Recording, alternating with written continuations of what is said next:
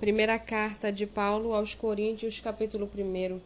Paulo, chamado pela vontade de Deus para ser apóstolo de Cristo Jesus, e o irmão Sóstenes, à igreja de Deus que está em Corinto, aos santificados em Cristo Jesus, chamados para ser santos, com todos os que em todos os lugares invocam o nome de nosso Senhor Jesus Cristo, Senhor deles e nosso. Que a graça e a paz de Deus, nosso Pai, e do Senhor Jesus Cristo estejam com vocês. Sempre dou graças ao meu Deus por vocês, por causa da graça de Deus que me foi dada a vocês em Cristo Jesus, porque em tudo vocês foram enriquecidos nele, em toda a palavra e em todo o conhecimento, assim como o testemunho de Cristo tem sido confirmado em vocês, de maneira que não lhes falta nenhum dom, enquanto aguardo a revelação de nosso Senhor Jesus Cristo.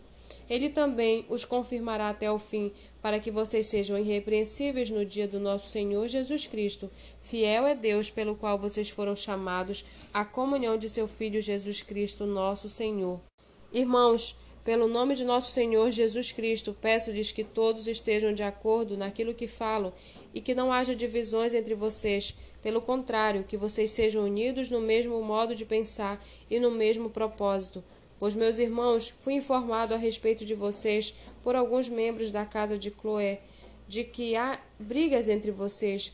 Refiro-me ao fato de cada um de vocês dizer: eu sou de Paulo, eu sou de Apolo, eu sou de Cefas, eu sou de Cristo. Será que Cristo está dividido?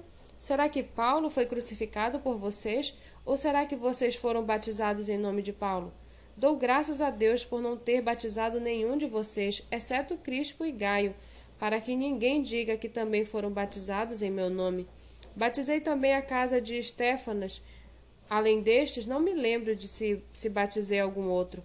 Afinal, Cristo não me enviou para batizar, mas para pregar o Evangelho, não com sabedoria de palavra, para que não se anule a cruz de Cristo.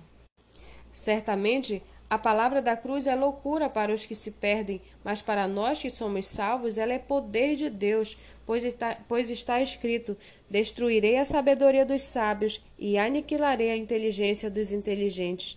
Onde está o sábio? Onde está o escriba? Onde está o questionador deste mundo? Não é fato que Deus tornou louca a sabedoria deste mundo?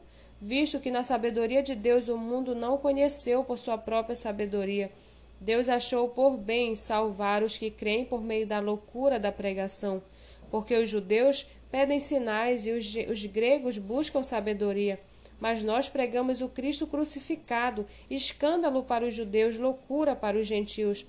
Mas para os que foram chamados, tanto judeus como gregos, Cristo é o poder de Deus e a sabedoria de Deus, porque a loucura de Deus é mais sábia do que a sabedoria humana, e a fraqueza de Deus é mais forte do que a força humana. Irmãos, considere a vocação de vocês. Não foram chamados muitos sábios segundo a carne, nem muitos poderosos, nem muitos de nobres nascimento. Pelo contrário, Deus escolheu as coisas loucas do mundo para envergonhar os sábios, e escolheu as coisas fracas do mundo para envergonhar as fortes. E Deus escolheu as coisas humildes do mundo e as desprezadas, e aquelas que não são, para reduzir a nada as que são, a fim de que ninguém se glorie na presença de Deus.